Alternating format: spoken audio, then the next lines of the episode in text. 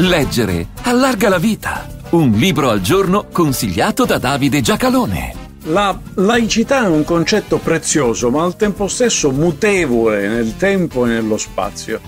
Nel nostro continente europeo il tema religioso è stato base di secoli di guerre e carneficine, dove per religioso non si intende un confronto tipo teologico, ma geopolitico nel combinarsi di identità nazionali ed identità ecclesiastiche. Poi la laicità, soprattutto nella versione francese, fu l'affrancarsi dall'influenza papale, senza per questo, come nel caso inglese, fondare una nuova Chiesa nazionale. Ma non a caso il francese è la lingua in cui laicità ha un significato più simile a quello che gli attribuiamo noi in italiano. In Italia però la laicità ha avuto un significato ulteriore, sconosciuto altrove, perché è in Italia che il pontefice guidava le anime, ma anche i suoi sudditi.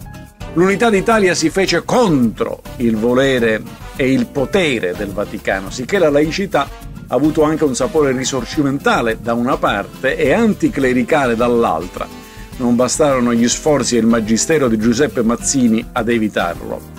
Oggi la laicità ha ancora un altro significato che la rende tema vitale, indagato con le sue radici in questo libro. Augusto Barbera, Laicità, pubblicato da Il Mulino nel 2023. Difatti, l'odierno presidente della Corte Costituzionale mette, come recita il sottotitolo, la laicità alle radici dell'Occidente, inteso non come luogo geografico, ma come area culturale e politica.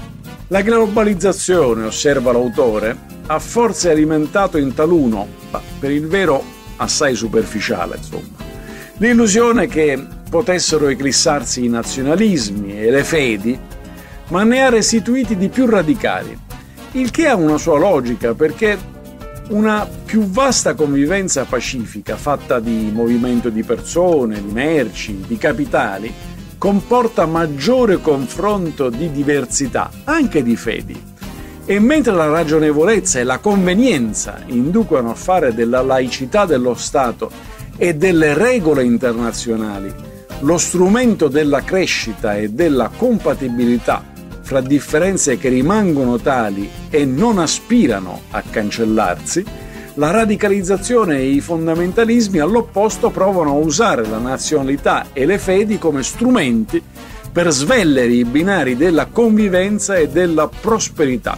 Sono oscurantismi che, oggi come ieri, sebbene in un mutato contesto, non sbagliano a vedere nella laicità un proprio avversario, sentitamente ricambiati. Augusto Barbera, laicità, buone pagine a tutti.